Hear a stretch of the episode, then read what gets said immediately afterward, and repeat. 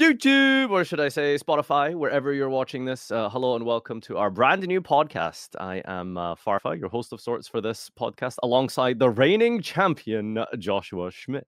Hello, Uh, everybody. we're going to be taking you through what is hopefully going to become a household name in Yu Gi Oh! discourse. Uh, for those of you with long commutes to work or school, uh, we hope we're going to give you a fun little interesting segment. Weekly is the plan. Uh, that you can tune into going over current events, new cards, and hopefully some deep dives into interesting and controversial topics. yeah. Uh, really excited to get this off the ground because having one of the best players of the in the world right now and Josh giving you perfect information week in and week out. Uh, yeah, is I mean, let me tell you, we have we have like four YCS wins and a Master Duel Worlds win between the two of us. So that's if that's not some All- resource you're looking for, then cards on the table. Like Yeah. that's that's what you've got right now. Uh, so I'm excited uh, about all the kinds of special guests and topics we're going to be going through. Um, so hopefully, with your feedback and your comments, telling us what you would like to see in the future, what you would like to, uh, Yeah. you know, any suggestions and feedback, you know, we're more than welcome to. Uh, I'm more than happy to take that on board, and really excited for this. So uh, yeah, before we go through the itinerary, uh, any opening statements of sorts, Mr. Schmidt?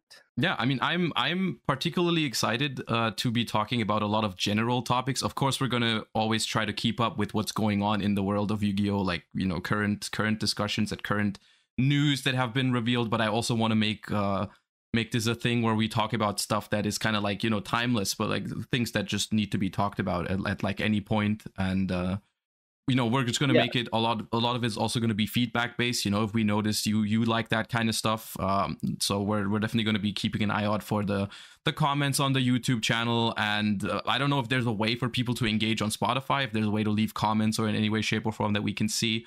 Um i'm, I'm going to be very playlist. very interested in seeing how you guys like certain types of, of podcast content. Keep in mind it is the first time uh, for me uh, as well to to make a podcast happen so just main form of content that's supposed to be listened to right? And so so you know keep that in mind. We are also learning and we're trying to make this as interesting as possible for you guys. So make sure to give us the feedback that we need. Yeah, the general topics as well something I'm excited for in the future. You know, we're going to do deep dives into like, you know, we might have an entire episode dedicated to combo decks, a, a whole episode on floodgates. there Uh, will be so an there's any- entire episode dedicated to why block dragon should be banned Absolutely. And circular. We'll do a little special one on on that, the history of circular. the circular Uh, so, special you know, and uh, if you have any suggestions for who you would like to be, uh, who you'd like to see on the show, you know, let us know. Um, so, for example, you know, we of course there's popular people you want to see, but it has to be relevant, right? So, if we're gonna do a suspended player list podcast, you know, get distant coder on, etc. Right? That makes sense, you know. For example, i'm just laughing so much the people that are listening to this episode are not going to see it but you have two pixels in your camera right now it's yeah. phenomenal For, for some reason, my video code. We're It's- gonna have to use a you've chosen the platform for this. perfect day for your camera to not work because we're doing like listen only content right now so it's it's fine Yep. it's Okay, so let's get into our uh our itinerary today. Yes, Um, all right. We'll give you like a little breakdown of what exactly we're going to be talking about and the subtopics. If you want to maybe give us the TCG portion first, Josh. Yeah, so we're going to talk about TCG and OC, uh, not OCG, uh, Master Duel. In in some some episodes are going to be dedicated to one of the two, but usually we're going to try to include a little bit of both worlds.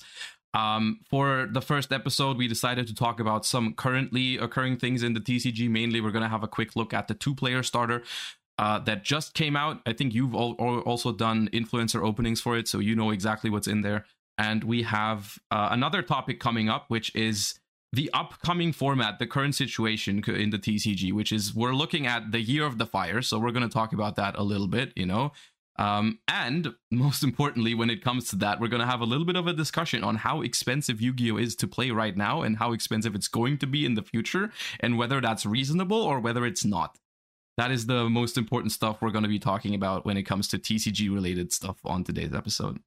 Yeah, why card costs money? I, it's been all over X or Twitter. Uh, you've all been taking part in the discourse. Should have bought it when it was uh, just released. Those wanteds, huh? You should have. You should have spent fifty per piece of uh, square cardboard instead of hundred or whatever it's at right now. Yeah.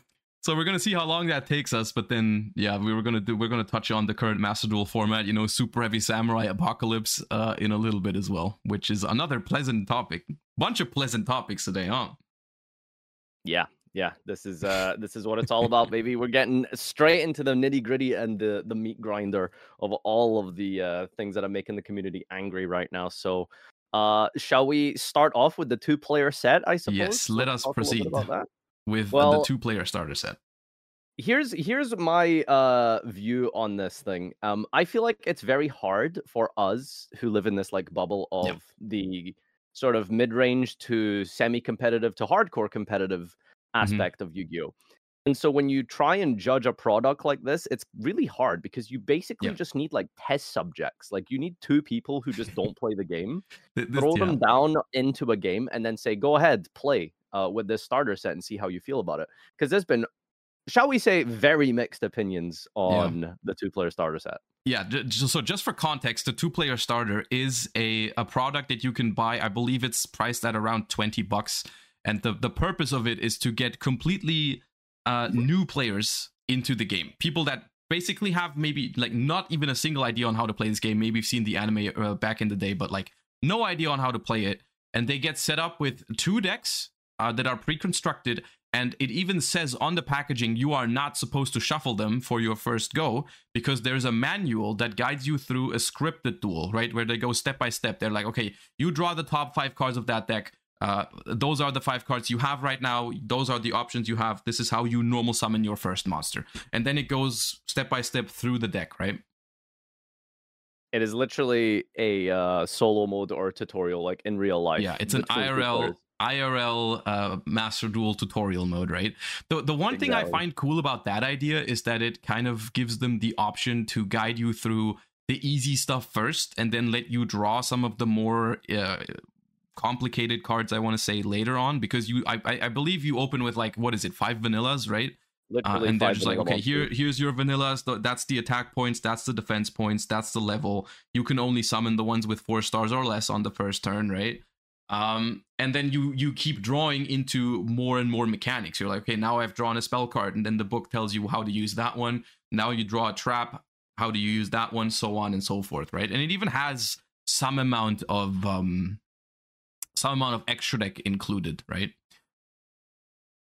yeah so that's the context that's how the uh, set works Yeah. and i think for 20 that's like fine personally i don't i think people I- are yeah. expecting a lot here i so think I've, people I've said the same thing that you said earlier yesterday to my stream when we went into looking at them because I hadn't seen what was in them yet, and I had already people, of course, in chat being like, "This is a huge scam, terrible product, all that kind of stuff." Right? That was the first thing I read, right?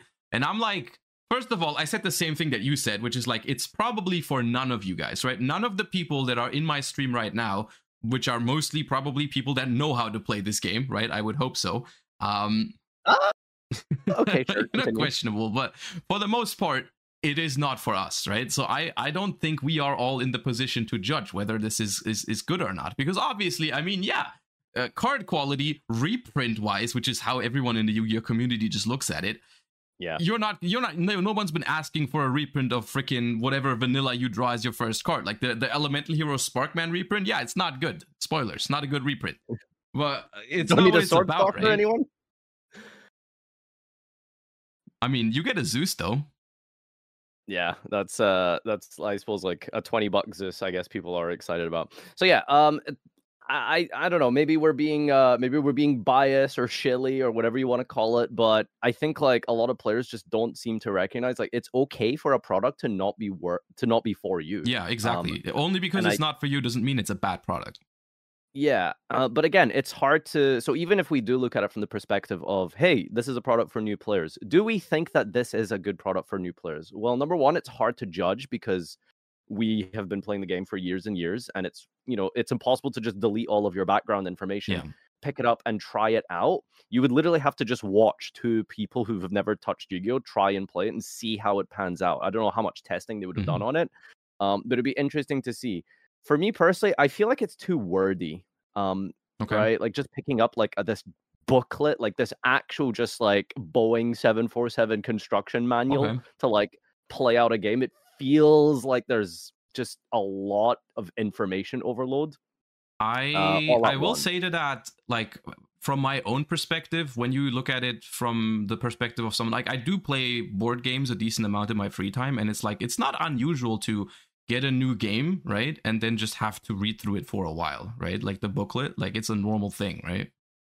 I'm just significantly more TikTok brain than you are, that, I guess. That might be fair, but like if you're playing, if you're getting a new board game, like you you have to plan in some time to to make sure you learn the rules. Like that is something that uh you know sometimes we'll have a new board game that we haven't played before and we'll be like will we play this tonight well oh, we only have like two or three hours that's probably not enough to completely understand yeah, what's going on I spent reading the instructions so i, I think from that perspective i don't think it's that bad and on on another note i i try to look at it from from a from a perspective where if i tried to learn a different card game right now like let's say i was interested in joining whatever other card game is out there that i have never played before and then people told me hey there's this product 20 bucks. You and a friend get to learn the basics of the game.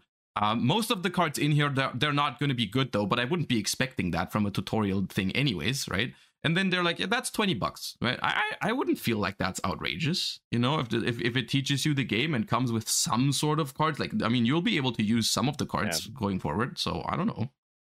The next criticism that I think people have been lodging at this is that, well, this doesn't really show you how the game is actually played, which is like, okay, sure, fair mean... enough. You know, you don't have Calarium, Meek, and Visas in your hand. That that that's fair. You know, some people would have preferred if that was the tutorial mode, right? I mean, it doesn't. You... It doesn't. Fair. You're you're not wrong, but how would yeah. you do that? Exactly. It's baby step. You can't just jump into like, all right, let's see what one gazelle can do, right? Like that's you're like, like here's a Mathmech circular is the first yeah. card you've drawn in your hand. Luckily for you, there's a Mathmech Sigma in your deck that you can send to special summon this card. You're now gonna uh, activate the Sigma. no, no.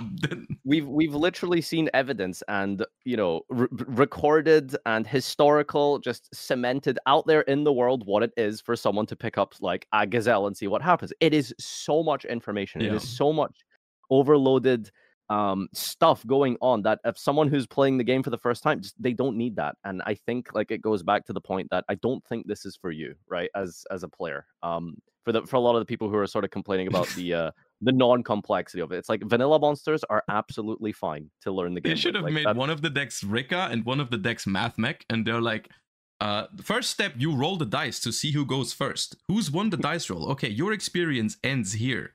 You've rolled a six. You've won the duel. Congratulations. Uh, oh yeah, to be fair, Lokai is a normal monster, so you know they, they missed an opportunity. Lokai, yeah. They could have put Lokai, but just not like the actual that, I would have respected. That. that would have been funny if they just put Lokai instead of like that random Ojama green that's in there, and just yes. told them to do nothing with it. I that that would have been cool. I like that. Yeah, no, that that would have actually been based. Yeah. So we could sit and talk about the new player experience for a while, and honestly, guess what? That could be a podcast uh, subject. That's probably a topic itself. for its own thing, like how new yeah. players in general experience Yu-Gi-Oh and how you would attract new players. I think what it comes down to, just to get this to maybe to get this to a close, is I appreciate the effort for sure. I like that they're trying something new. That's what he's leading with. Well, you I mean, tried. I can't judge whether it's good or not because I'm not in the position to do so, and I don't think anyone exactly. here is really. That's already been playing the game for a long time.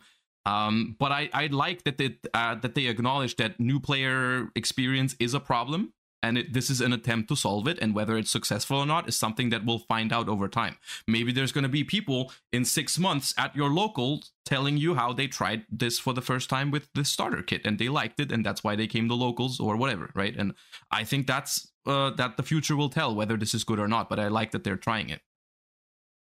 Yeah, for sure. Um, I think uh, everyone is recognizing that, especially with the uh, what was it that uh, stock uh, broker meeting the the the stock oh, yeah, shareholder the thing where, where the the the league yeah. of like uh, the, the the Yu-Gi-Oh investors yeah. are incredibly concerned about certain aspects of the game, like the yes. new player like friendliness, right? Experience.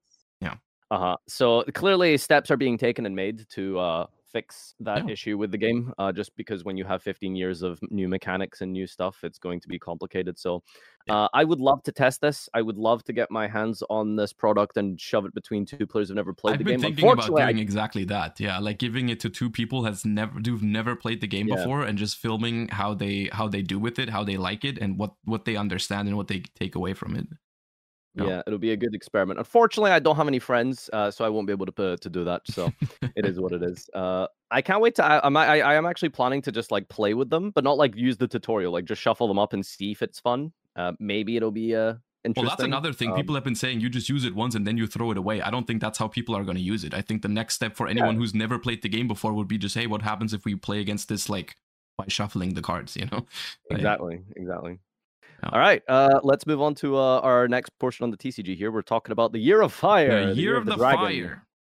Uh, this is now for anyone who's screamed that the um the the two player starter set is a scam. Uh, this next section is for you as opposed to that product because we're talking about competitive Yu-Gi-Oh now. Um, so Ojama Green and Sparkman are not going to show up in this section. Instead, we're going to be talking about what's going to happen with uh, the Maze of Memories, which is as at the point of this recording, it has been released uh, today, and uh, the Phantom Nightmare, which is the next core set, is going to release in, I believe, about three weeks. Maybe it's four. I don't know. According to my very quick calculations, is about three to four weeks, and it's on everyone's mind right now when it comes to competitive Yu-Gi-Oh. How um, everyone is probably going to be playing uh, fire decks for the next couple months, at least at the top tables. Yeah, no, there's uh the the the release of Bonfire has really uh cemented itself as the uh consistency portion of uh all of the fire decks that are just utilizing this Diabellstar package and um even going so far as to play a, a full wait, did you get did you get a collector's rare?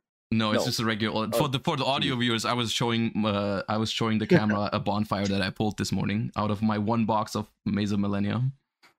Well, Yeah, so uh, we've seen in the OCG that Fire Kings and Fire King variants and even Bellstar, um, Pure and Snake Eye decks uh, together um, have or have been just dominating. Like Pure Snake Eye is, is what's really surprised me. It really is. matching that with It, it, really does boil down to the Snake Eye cards, right? Which is that's that's one li- one thing I don't like about those OCG metagame breakdowns that show you like thirty five percent Fire King, fifteen percent pure Snake Eye, or whatever.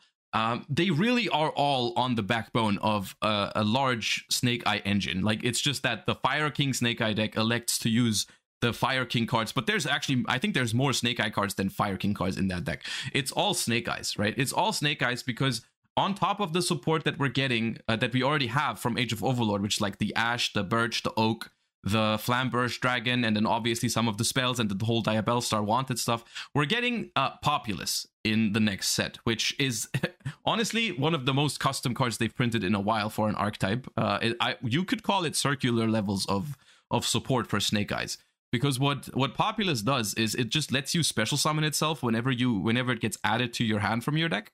Uh, and then on summon it searches a snake eye spell or trap. It might search a trap as well. I'm not entirely sure right now. And when it sends to when it gets sent to graveyard it even puts itself into into the spell and trap zone. So it does so many things for that archetype um, and it ha- it's a pyro again, uh, so like you just pair that with bonfire, which is just RotA for pyros. You can trigger it that way. You can search with Snake Eye Ash, right? And so it, it all it, it equals so many free materials on the board that really the backbone to all of these decks, whether it's Fire King, Rescue Ace, Pure Snake Eye, whatever other fire deck you can cook up, is really just the Snake Eyes, right? On top of also the new Fire Link 3, the the bestowing Princess of, of Flames or whatever, that's already in Master Duel. Um, that card also plays a huge role because it's just uh, one of the best generic fire links ever printed. Yeah, I, I think there was a very clear intentional design like pathway when Yeah. all of these cards were being made. Yeah. Uh, the synergies with the fire Yeah. Type uh, attribute rather um is is like so obvious uh, Yeah. and then to also further than that make a card like bonfire which is just straight up like it's very weird it's like it's not often we get a generic spell that has like two words on it that is just so powerful but it is just as simple as like yeah this card is just three more copies of the best card in your deck I mean, yeah, uh, which is- reinforcement of the army is still limited, and it's a card from like Yeah. over 20 years ago. And um, I mean, it's it's especially funny to me because when I read Bonfire for the first time, you know, we always react to newly announced cards on stream, and it's like I read the card and I was like, I mean, that's obviously powerful, but who knows how useful it's going to be because Pyro is not the most loved archetype over the history of this game, right? There's not that many broken Pyro cards out there, and they were like, okay, bet we're gonna make them, right? We're just gonna make these. Uh, and now now you have valuable targets for bonfire and that's all it needs. There only has to be one good target for bonfire for that card to pop off right it's it's only really the snake eye stuff everything else is like fine that you can do with bonfire but um as long as you have one broken target for bonfire, there you go. Card is meta relevant, and uh, and and here it is. And uh, tinfoil hat on. I also don't think it's a coincidence that they made the the flame swordsman stuff exactly now, which is all fire. Yeah, no, that's. Uh, I don't think there's any pyros among them, but there's. Uh, they're all fire. They all work really well with But the. they have uh, with- great that's something synergy we're going to talk about as well. Yeah, they have Uh, they have but- great synergy with Fire King Island because you can pop one of them in hand and it has an effect when it's destroyed as well. Yeah, the uh the the flame swordsman stuff is like looking. We'll talk about that in a moment, but yeah, it's looking like it's it's really really. I don't want to say good, but it's interesting. It's really cool that there's like an anime deck that has like synergies with this. But here's the problem: uh, bonfire just works in everything, Yeah. and the snake eye stuff just works in everything, and the three of searchers is secret rare, and uh yeah, you know that's that's that's rough for a lot of people. That really is you know mandatory game pieces if you want to play anything involving fire and it's Yep. kind of just i can i can totally understand why people are not super happy with the rarities of something like bonfire um so that's kind of like the unfortunate part of this especially when it isn't even like yeah this is just like a decent deck this is like the best deck like they're oh they Yeah. all run one bonfire Yeah. they all run wanted um so yeah, there's there's that. so many aspects to this discussion that is go- probably going to fill up a decent portion of this thing. But the the fact that Yu-Gi-Oh cards are expensive is something that I mean it's been like this forever, right? This is why I don't like people saying like, oh, but we've survived Teledad format, you know? Well, remember Teledad where a crush card was a thousand bucks? I'm like, yeah, I mean I remember, but that doesn't mean I'm happy with paying for the stuff now, right? Okay, I'm I'm I'm glad you lived through uh, paying a thousand bucks for a crush card. I don't want to do it again though, right? So It's a really Uh, weird analogy. Like, yeah, we survived the Teledad front. Yeah, we also survived like World War II. Like, we're, what you want to do that okay, again? good. Like, All you- you Okay. know, good. I was gonna I was gonna here? refrain from making references like that in the first episode, but here we go. Okay, cool. We're gonna compare uh Teledad format to World War II. Okay, here we go. That's good. Good More like start. a pandemic, if you ask me. I guess so. sure. Um, but yeah, bonfire. You know, let's be real. It's only as good as its targets, right? Like, it's only as good as good as what it searches. That's why I've always said, low key, Medallion of the Ice Barrier is one of the best cards ever made. It just happens to be in an absolute doo doo archetype. It is what it is. Uh, so you know. That's uh that that's that's what it comes down to. Bonfire is a card that is only as good as its targets, and eventually one day I can probably see it getting uh get those snake eye cards will get hit. But until then, until then, unfortunately, a lot of players are just gonna feel like they're priced out of this metagame, right? Um, yeah, I mean, it's it's it's a little bit a matter of what you are trying to achieve, right? Because the fire decks are obviously going to be. I, my prediction is they are going to be the best decks of the format, but they are not going to be the only decks of the format. This is also something that the OCG currently shows. It shows the fire decks being successful in large numbers, but there's a lot of other stuff that also competes. Uh, and people are getting success with other stuff, so it is possible to play something else. However, I can still totally understand for anyone who is trying to take this game seriously that it's frustrating that if that feeling like if you want to have the best chances of winning, then you uh, even if it's just the locals, right? Even if it's just locals, where you could say like, oh, it's not that important, but it's like, I mean, winning locals is still something that people care about and should care about if it's something that that's important to you. Uh, knowing that you're not going to have the best chances possible because those cards are so expensive is frustrating.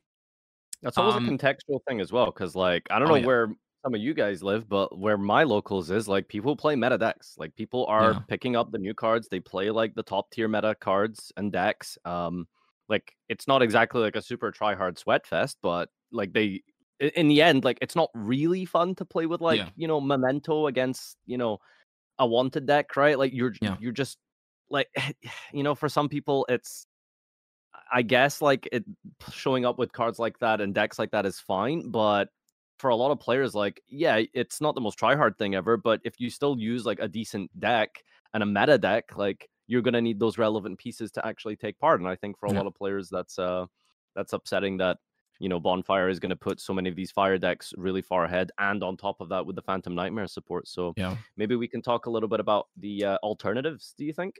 Uh, I mean, one thing that's interesting from the newer stuff is like you're gonna get voiceless voice, which is a ritual based archetype, which we hadn't had a cool ritual based archetype in a while, and Drytron does not count as a cool ritual based archetype. Just cool Before- ritual deck, by the way. no, voiceless voice is cool. I've seen some replays. It's it's cool. It's kind of this new take on the Saffira uh, like the the old school rituals. I believe it's Saffira. It's the uh, what even what even is the name Sauravis, and there's a third one in there that's never been relevant at all whatsoever.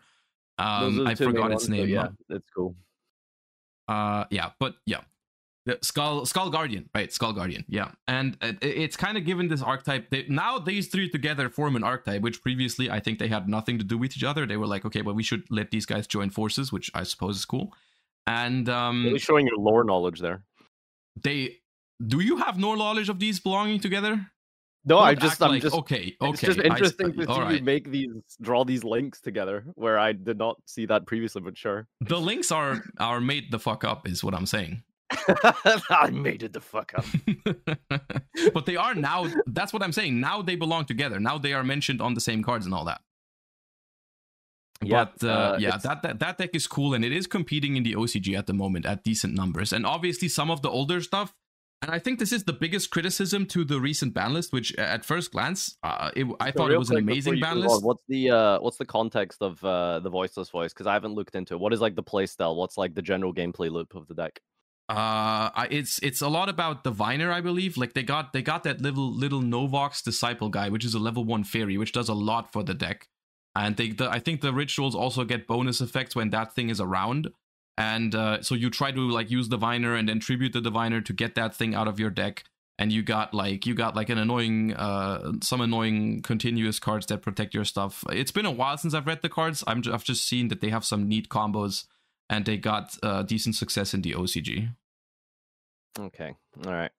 Moving on to the list you were saying uh, what what I was saying is, in at the very first glance, the ban list was amazing, and I think it was a good ban list, mainly because it hit some floodgates and it it like it slapped the decks in the format that were arguably the best decks on the wrist, right? But what it does now is it significantly uh, weakens the chances for those kind of decks to keep up with the fire stuff because the fire stuff wasn't really hit besides rescue ace, but like I said earlier, all the other Snake Eye decks don't really care about the rescue ace hits. And ev- everyone who was playing Unchained beforehand, or Purrely even with the small hits, or I mean Tearlaments, all those decks have a much smaller chance now to keep up with the fire stuff. So you're gonna have to probably cup come up with different things to to combat fire. Uh, but I think it's not going to be impossible. But I still understand the frustration of not being able to play the best deck.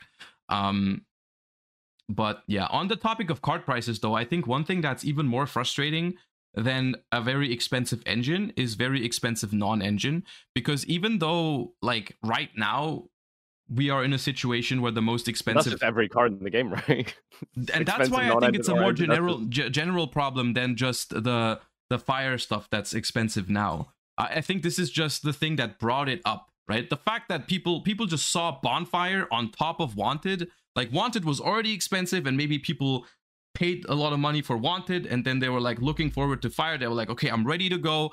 Uh, Fire format can happen. I got my Wanted engine, and then pre-sales for Bonfire hit, and it was just I don't know how much it is right now. I know in Europe, like uh, it's like seventy bucks for for one copy of Bonfire, and you need three. I, I think that's what tipped over and started this discussion again. Because let's be real, Yu Gi Oh! has never been cheap. Ever. Like it's not just this format, this upcoming format. I think there's been periods where it's been significantly more manageable than others, but that is true. To say cheap is I think would probably be a stretch, yeah. Yeah. And I think um so my take in general on this, uh, which I just want to like I just want to preface by saying I would love for it to be uh cheap. I would love for everyone to be able to enjoy this game and not be priced out of playing any meta decks. The reality of things is obviously a little bit different, but I want to like talk about how maybe they could do it in a way that would still let them make enough money because that's another thing I want to tackle is like people are always like oh greedy company bad. Uh, I want Konami to make money. I want this game to to flourish. I want them to make ton of tons of money with this beautiful game. I just wish there was a way, and I think there are ways they could do it by making people a little bit more happy and still make money, right? Because uh, let's face it, it is a company. It needs to make money. If they're not making money, they're going to stop making the game. They're not making the game just for our enjoyment. Yeah, in, in the in the end, it's a principled point of a business is going to want to continue to have year on year profits, and uh, well, how do you do that without making cards expensive? I guess is really the bit the big conundrum and question that hopefully they will meet us in the middle and uh, come up with some actual I mean, solution. there are solutions like- out there, aren't there? I feel yeah, like- yeah. I feel Yeah. like this is the point of the video of the of the podcast where we do have to mention other examples like the OCG rarity system, Mm. Where the game But again, like been. the thing is, like we don't know how profitable TCG versus OCG is. I mean, that's the thing, like- OCG's been around for longer than the TCG has. It can't not be profitable. Well, in the sense, well, yeah, of course it'll be profitable, but like to what extent and to what margin, right? I suppose Fair, is really the, fair. So you're saying maybe the OCG is profitable, but the TCG is making more profit. Why wouldn't it? Why wouldn't the OCG switch then? Because I think if you push too hard in one direction or make a big change, then it ends up you end up risking losing your established customer base, right? Something like that. Okay, I get that. So what you're saying is like they've established is all it this way, and it's hard to way. change. Yeah, I mean, I think like once you you know completely changing and shifting something like the booster box structures over in OCG might like hurt them quite detrimentally, Okay. right? If they were to like change that overnight or something. No, I'm, I'm Um, convinced that it wouldn't work in the OCG the way we have it because also another thing I think was worth pointing out is that I think in, in the OCG or in Japan or Asia, there's a lot of more competition for card games. They they are playing so many different card games over there. I mean, you've been to Japan this year. We've looked at stores. They play so many different card games. Uh, Yeah, like the so, uh, if at any point Yu-Gi-Oh is too bad or too expensive, like yeah, I'll just go play I. I genuinely think Shorts or something. sometimes in the OCG, like if they if they overdo it with something, people might just turn around and leave or play like their secondary card game or whatever that they they because a lot of them probably play multiples as well. I think that is something. And uh, that is something that is getting more and more relevant i feel like over the past couple years. I do think we are getting more and more competition in the trading card game market when it comes to it's not just magic pokemon and yu-gi-oh! anymore right? Obviously there's been attempts in the past but the the, the, the recent attempts feel more to me they feel more real. Maybe it's because the internet is getting you more connected and you hear more about it but I feel like uh, things like the One Piece card game, uh, Digimon, uh, they've made like significant waves. Uh, I feel like. Yeah, for sure. Especially One Piece. That's I feel like kind of shaken up the uh, card game space. Although I'm hearing from people that One Piece is also getting more and more expensive. So maybe that is just something that comes with popularity is that people are willing to spend more money on these cards. But yeah, Yeah, I think there comes a point where it's like, well, you know, Magic and Yu-Gi-Oh are doing fine, and they cost like an arm and leg to play in their modern formats or whatever. So why can't we? And there isn't an alternative, right? Because you can't just go find a cheaper card game in the West. I mean, you can, but like, you need a you need a player base as well. So that's the. Uh, it is true that like not with. having uh, like the competitive scene that Yu-Gi-Oh has, I think is very much unrivaled between like like all most other competitors. I don't know. I'm I'm pretty sure Magic is probably doing fine in terms of how many options you have to play. And I'm probably Pokemon probably might be fine as well because these are the the big three. But I could definitely imagine struggling finding places to play and people to play with uh, IRL in in these other card games, especially at the start. Um, so yeah, that is one big factor for sure. All right, let's uh move on to our next uh major segment here. We're talking about Master Duel, and uh, of course, all of these other previous topics we've touched upon. It was a very sort of light, superficial, uh, surface level analysis of some of these subjects. But in the future, you know, leave a comment down below. Tell I. I am noticing just that you wanna now. Yeah, I'm noticing just now that time does fly a little bit, and uh, I, I feel like. I I mean, we're we're shooting for like hour long episodes, which is also something you guys can give us feedback on on how long these should be. Um, but uh, you guys can let us know if you want us to put as many things as possible into one episode, so we have a bunch of topics covered, or we just talk about topics more in depth. You know, like we can we can stretch these topics a lot longer. I feel like. Yeah, for sure. Uh, and we can definitely dedicate like specific entire podcasts with relevant um, expert guests and stuff Yeah. on those uh, relevant subjects as well. So that's something fun to uh, for us to do in the future.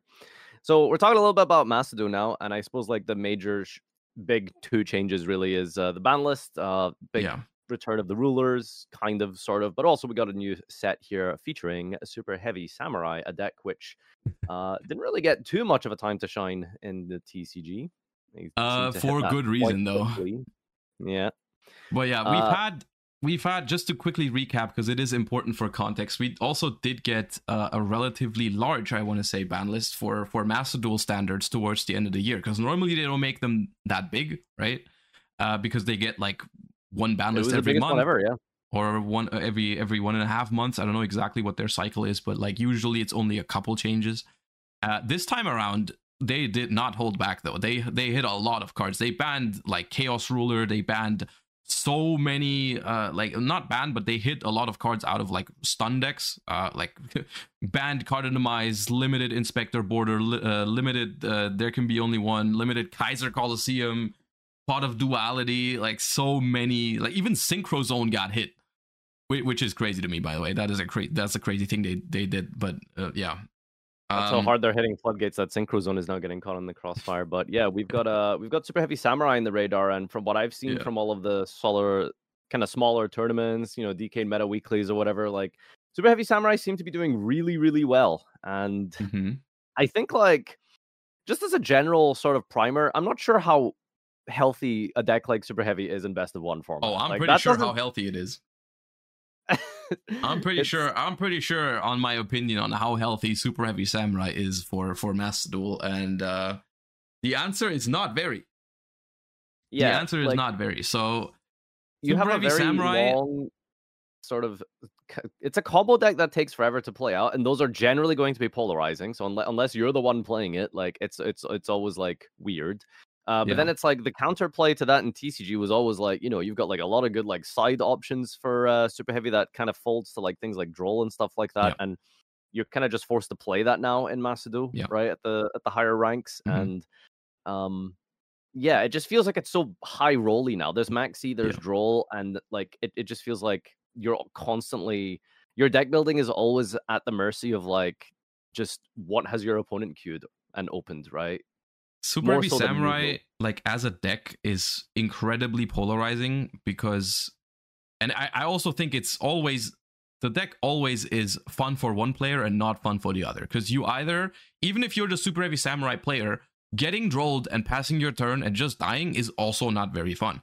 Uh, playing against Super Heavy Samurai, not having the droll is not very fun. Of course, you're having the time of your life if you droll them and they just pass. But it's the the point I'm trying to make is no matter what you're doing, is um like you're one of the two players involved is not going to have fun because super heavy the entire concept of super heavy samurai is just not fun. It's just like make a overly oppressive board or lose the game um and then it's even worse in best of one. Best of one amplifies this problem by a lot because like you said there are cards to tackle super heavy samurai which only because cards exist that counter a certain strategy does not make that strategy okay. Only because there are cards that beat this combo deck does not mean the combo deck is fine. Um, and I mean, something like Max C, any, everyone is playing anyways. But a card like Droll and Lockbird in best of one, I've I've noticed it myself when I played a bunch of uh, Master Duel on the on the last uh, like on the day that they these things released. Uh, it's super polarizing, even when I'm not playing against Super Heavy Samurai. Because let me tell you, feeling forced to put cards like Droll and Lockbird or Ghost Ogre into my deck just to not auto lose to Super Heavy Samurai if I lose the, the coin flip, uh, it feels terrible when I'm queuing into Labrynth. Yeah, that's the that's sort of the main kind of issue with best of one. It's Yeah. hard to deck build for something like that, especially when you have a wide different spread of uh very, very varied win conditions. Uh Yeah. combo and uh, control deck. Like you're gonna be sitting there with Droll in your hand against like, okay, great. I guess I get to hit your one of extravagance. Maybe it kills your Arianna normal summon, right? Like there mean- it doesn't feel good at all. No, it Uh, doesn't. And I don't know what a solution to this really is. Uh, the I just hope solution is give it a ban uh, Super Heavy Samurai and no, Yeah, don't the- make the- something just- like this ever again, please. Just just just go with the TCG strategy of uh you just hit it immediately. Like I mean, is, ASAP, isn't. Super Heavy Samurai genuinely the deck that has died in the TCG the fastest ever? Mm, depends how you want to say how you want to define died. I mean, Pepe was like 13 days. It just sort of became a weird Draco Pal variant. But, okay, but how long was how long was Super Heavy Samurai actually? Like, was it two weeks? I feel like no, it wasn't weeks, right? It was like at least like two months. No, there, there was no way it was two months. Really? Okay, someone in chat is saying less than a month. Wow, that's crazy. It was less than a month. Um, it, it was definitely the, I, the ban list was announced shortly after the set dropped, and it was in effect like two to three weeks after. You know, and it's funny because like people still complain about it because it was uh it was not a very super expensive deck. It was actually rel if you had like some of those generic staples. Well, oh my, but like if you really think about it, that was most likely only because they planned on gutting it immediately. Yeah, exactly. Like there's no way Vakau- they couldn't they could not make Wakaushi a secret rare because they knew they were gonna hit that deck. Because if they didn't plan on hitting the deck, Wakaushi was gonna be a secret rare and you was you were gonna pay 60 each or some shit and then complain just like two months later. So think about this is why way. Link One monsters are uh, can be a bit of a problem. You look at a card like Soulpiercer, which was printed before Ash Blossom, before Master 04. Heck, it might have been printed before Dante. That's how old Super Heavy Samurai technically is. And then Yeah. they just printed Wakaushi and a Link One, and here we are today. So uh, you know, it's it's it's a deck that just can get completely out of control with the right with the right support card. And we talk about circular as the meme of uh, the one card combos, but you know, all it takes really is is one single card sometimes that does just enough, and it it it takes a deck to the moon. Yeah. Um, and specifically in Master Duel, when it comes out, it's it's rough. So I don't know what the general feedback is from the player base. It, uh, I can't imagine it being positive. I haven't heard a single person talk very positive about Super Heavy Samurai. Like I think Yeah. I, I don't even think it's that deck's power level.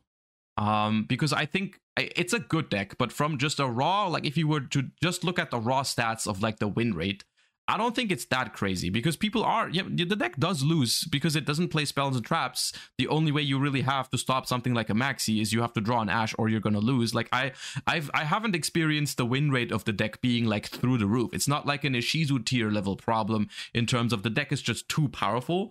Um, because it does have its fair share of just auto loses. Um, so it's not oppressive in terms of its win rate. It just creates a whole lot of a deck can be a big problem even without being too strong in terms of its win rate. It's just a toxic design.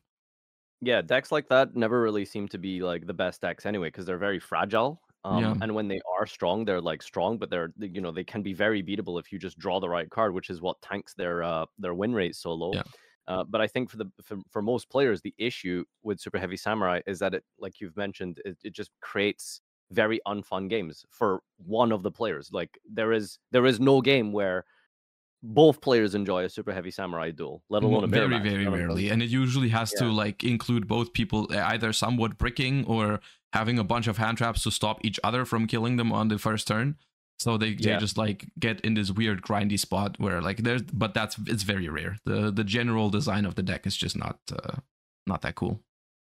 So let's talk a little bit about the uh, big major change of the list, which I feel like hasn't done too much yet. But Dragon Rulers, baby, we're back to three now. dragon they have changed a lot they have cost me uh 360 ultra rare cp which i felt that change Oh, you tried to make tried. it? Okay, all right. How i was tried and i felt i felt that change a lot in my pocket um What did you uh, What did you make? What did you do with it? I built so initially I was just gonna make I was just gonna try to make it as viable as possible, which unfortunately I hate to inform you is probably just by making a Tomahawk turbo deck.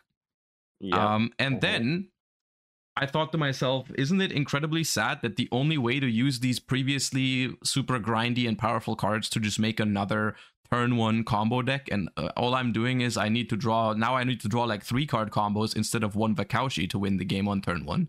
So I kind of skipped that idea and I was like I don't want to play it like that. Um but I also don't see a grindy dragon ruler approach working in in the year 2024. So I waited. I was patient for the for the event that happened yesterday, the Theme Chronicles, where a lot of stuff is banned. So I was like, okay, maybe this is my chance. And I built a Dragon Ruler deck that is awfully similar to what people would play in 2013. You can play it almost the exact same way, which is very funny. Um, and even then, it it it it didn't really work that well. You know, the one thing that Dragon Ruler had going for it was that it's extremely easy to make level 8 synchros. And unfortunately, we had a bit of a casualty in the level 8 synchro department with the ban list. So it never really seemed to, uh, it didn't even have that as a fallback. I don't. I unfortunately, so- genuinely don't think that's the problem, and I don't think that was the main selling point of playing Dragon Rulers back in the day.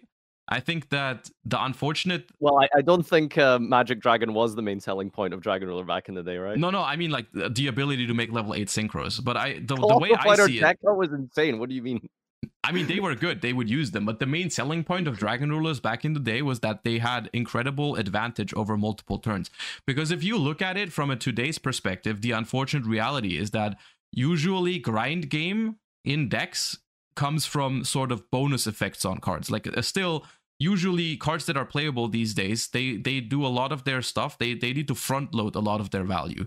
The the grind game just comes from hey, this card has a random graveyard effect that lets you shuffle stuff back into the deck and draw cards, or this card has a random bonus effect that makes it add itself back to the hand in the end phase. But that's never the main reason to play a, card, right? Most of the cards are being played for their immediate impact in a game that is um lot faster than back in the day.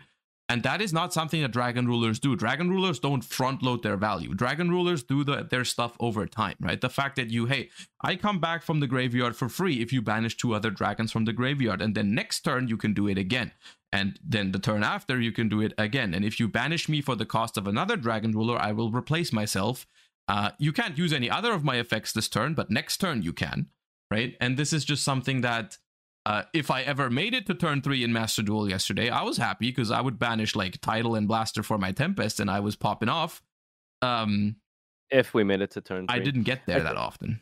I think the uh, biggest uh, takeaway from Dragon Rulers is that they're too fair in 2024, which is insane to say. But it is something printed... that you would not believe if you told me. I would not believe that if you told me that 11 yeah. years ago.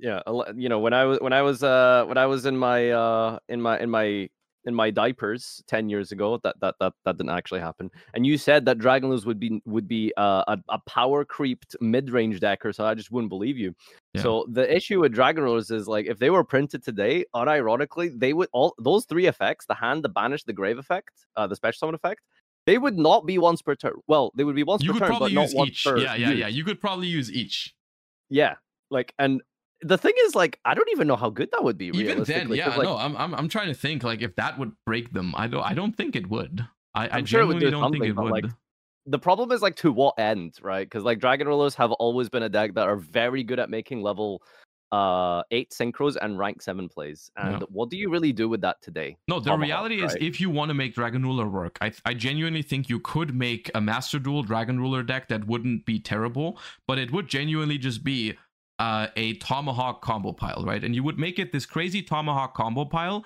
that makes uh, as strong as a turn one board as possible by going through like Auroradon, all that kind of stuff, emptying your entire extra deck. And your the main selling point of that deck would probably be that even if your opponent does have something like a Dark Ruler in their deck, which which like then and then outs your entire board, you have like these thingies in the graveyard that will make sure that you can end the game the next turn, right? That's what it would do. Which doesn't it doesn't make it a better combo deck than other combo decks that exist out there, but it would make it a combo deck that exists somewhere in the rogue um thingy because even if you have a way to I don't know imperm Nibiru it or Dark Ruler it or Droplet or Sphere mode or whatever, you know, like they might be out of extra deck resources, but the Dragon Rulers keep coming back from the graveyard, and that way you can you can still bring home the game, right?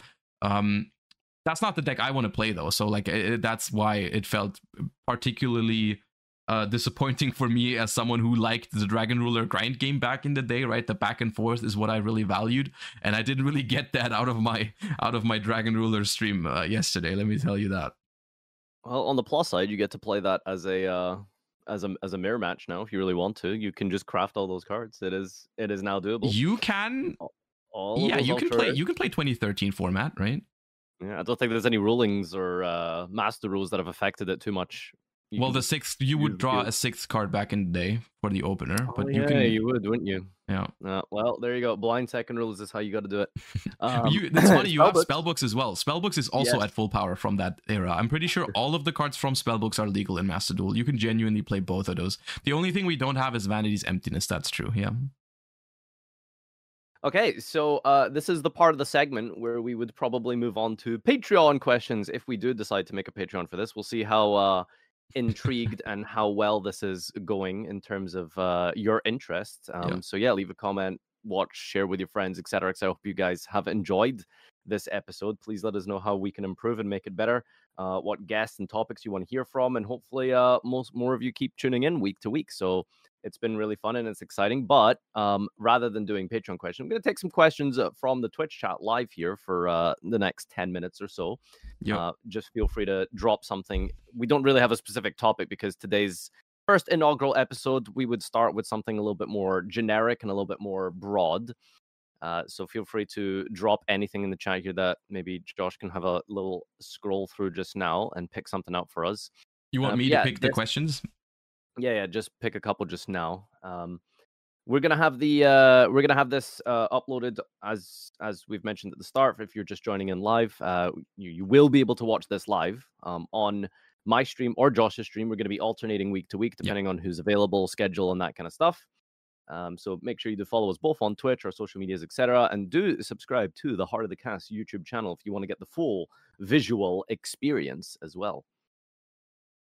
All right. And the- the release any, date- uh, The release date for this is always going to be what did we say? Sundays? Saturdays or Sundays, yeah. Yeah. And our recording is probably going to be sometime midweek live on Twitch around Mm-hmm. about the afternoon in EU.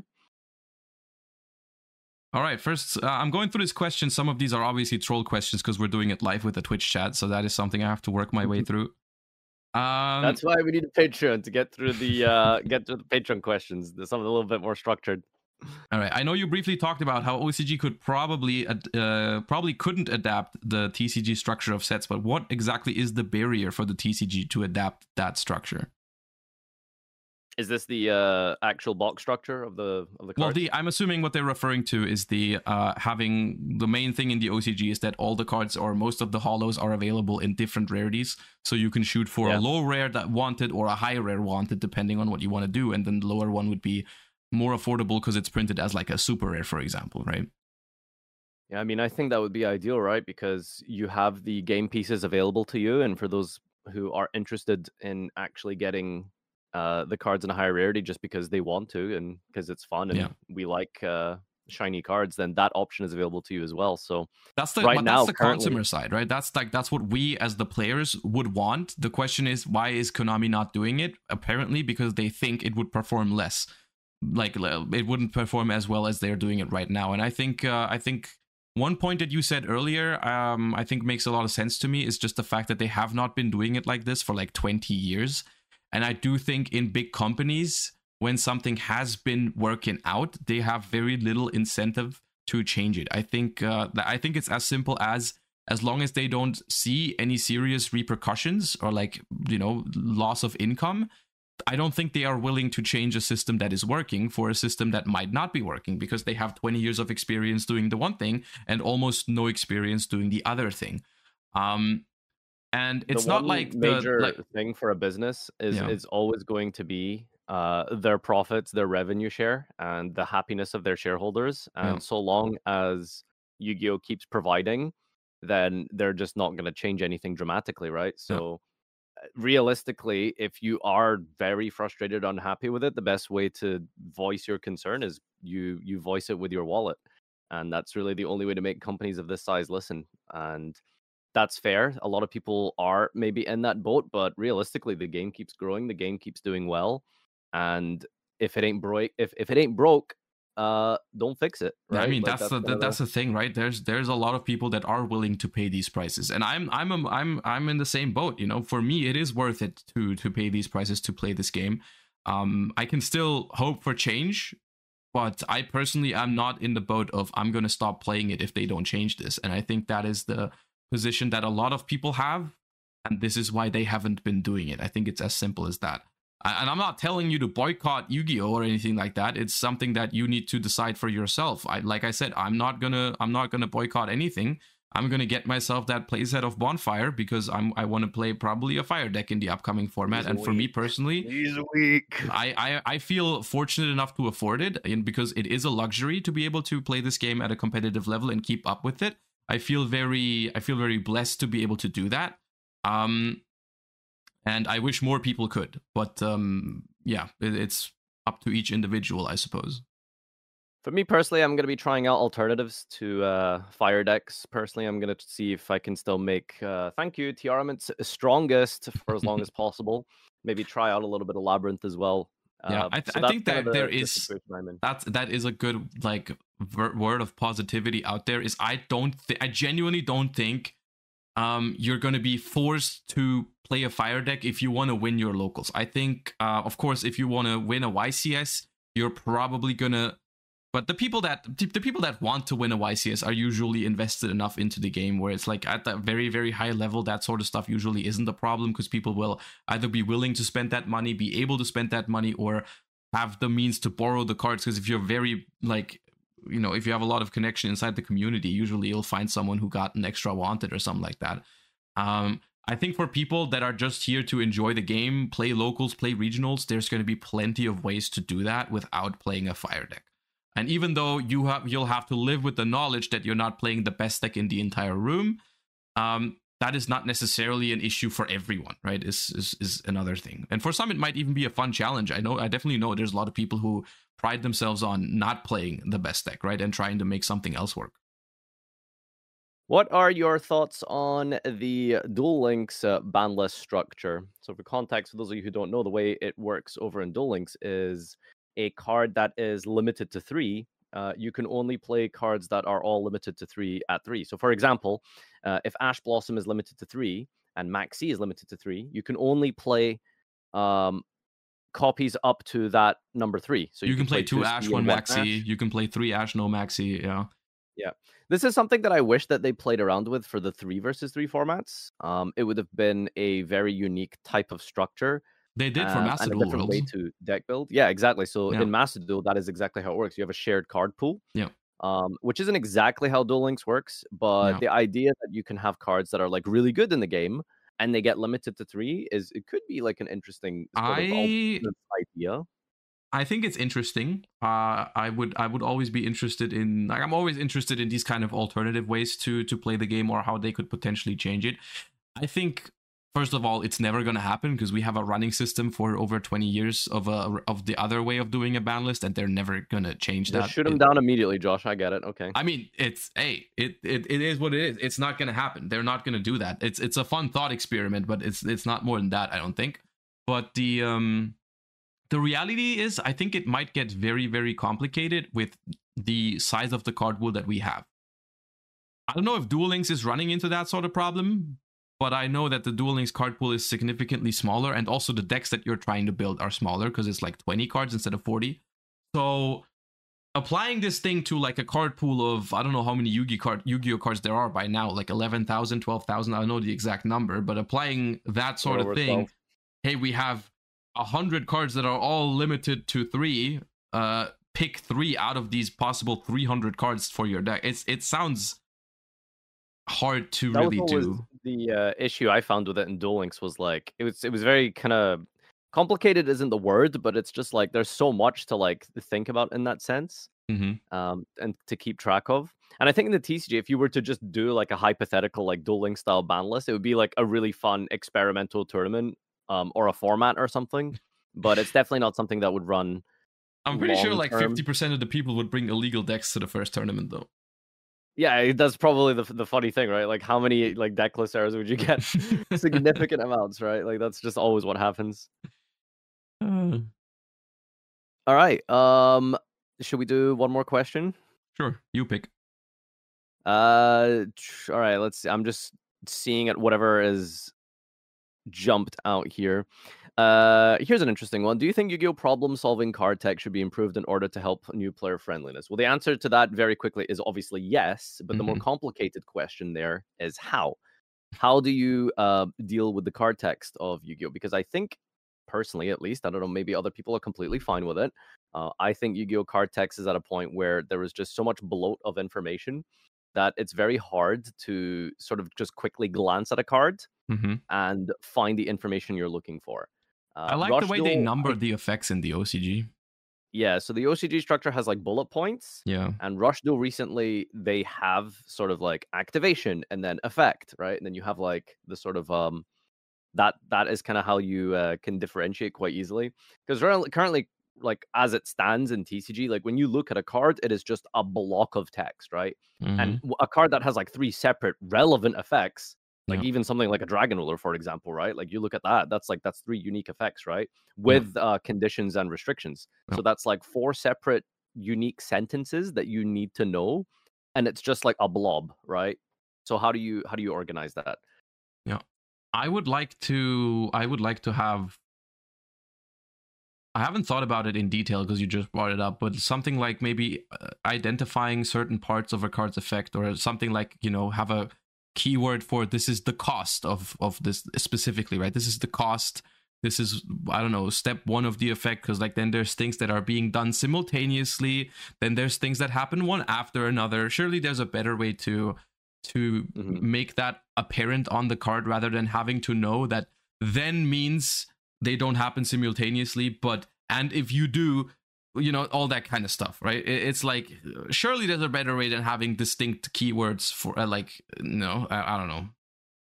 Yeah keywords is a very very uh controversial uh point here um because you know number one it's uh imitating other card games even though like that that's always sort of been the standard for a while now you see hold um, up hold up chat right chat right now. People in the audio won't be able to see the chat but someone in chat is proving me right at this moment because they said in all caps before semicolon is a cost which is it proves my point because you're wrong. Not everything before the semicolon of a card effect is the cost. So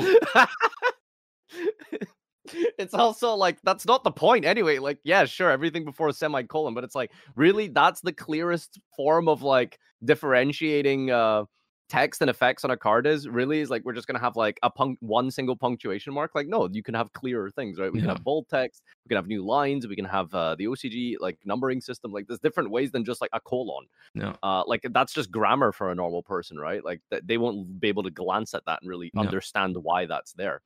Uh, but yeah, the um the the keyword thing I think is pretty cool. You know, uh, there was a very very good Reddit post posted uh, a while back. I don't mm-hmm. think I mm-hmm. made a video on it. I really wanted to, but it had like an incredible like uh breakdown of like a potential suggestive method for changing the card text. And one of the things that really stuck out with me was like, I think one of the best points is like a lot of Yu-Gi-Oh cards have like so much um uh, introduction, you know, epilogue, forward, and then the conclusion, right? Where it's like a lot mm-hmm. of stuff that you don't really care about, right? It's like the this card uh, cannot be normal or summoned, uh, must be special by first, do it right. That that's so much stuff yeah. just on like how the card is even summoned. Like we haven't even yeah. got to like what the card does yet. Like yeah. when we're dedicating like two sentences to like how we even summon this card. Yeah. Um, things like that I think definitely need cleaned up.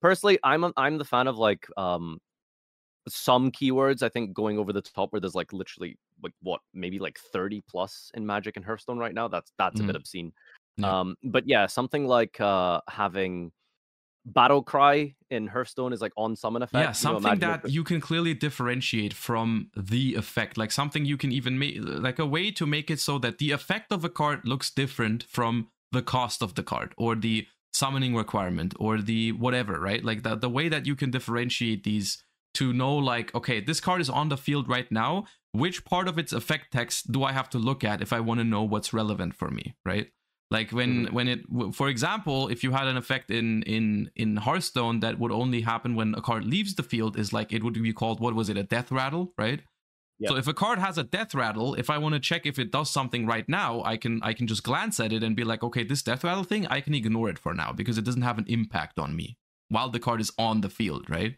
so if I'm looking for, for example, th- one situation that came up to like in my mind right now is it happens very often if I'm playing against a deck that I don't know or cards that I don't know that I am not very certain uh, they have 10 cards in their graveyard and I just want to know does any of those do any of those cards in the graveyard do anything? Right? Do yeah, I do I have to care about any of the stuff in the graveyard as well, or can I just stick to trying to out your board, right? Because sometimes there's like a random negate somewhere in the graveyard, or banish this card if something would be destroyed. And there's no quick way for me to figure that out because I have to read every single card from start to finish if I want to know if it does something in the graveyard.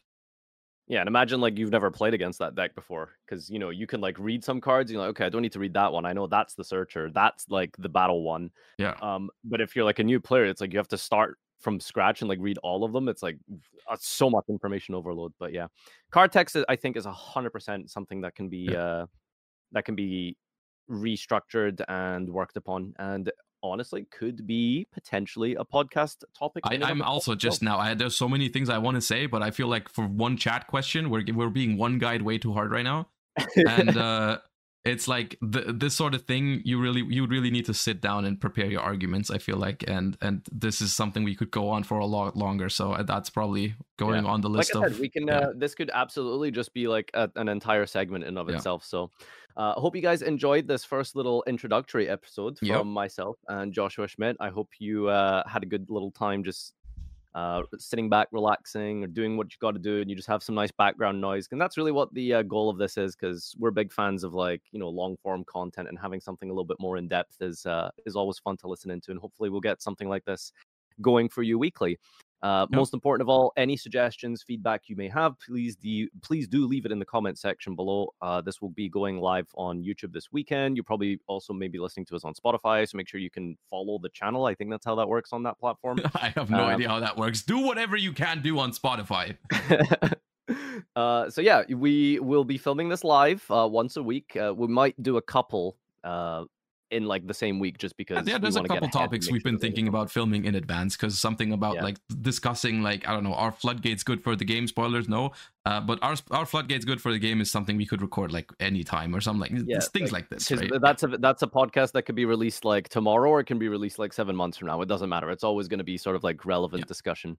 Uh, also guest you who- suggestions anyone you want to see on the podcast we're definitely open to having guests on and all that kind of stuff but uh, yeah you know the drill. Give us the feedback. We are very much excited about doing this thing and we hope you guys are going to enjoy it and we're going to see by your um, responses on how well it's going to be received. And uh, yeah.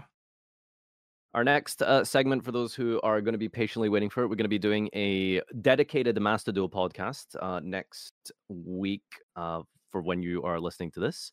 Uh, so tune in for that because it is the two-year anniversary. So we're going to be going over all of the uh, technical aspects of uh, Master since release. You know, we're going to be talking about the potential of alternative formats, what changes they've made, improvements, that kind of stuff. We're going to do a nice little deep dive on the game itself. So tune in for that. Thank you so much, everyone, for listening. And from myself and Josh, uh, peace out and have a great day. bye bye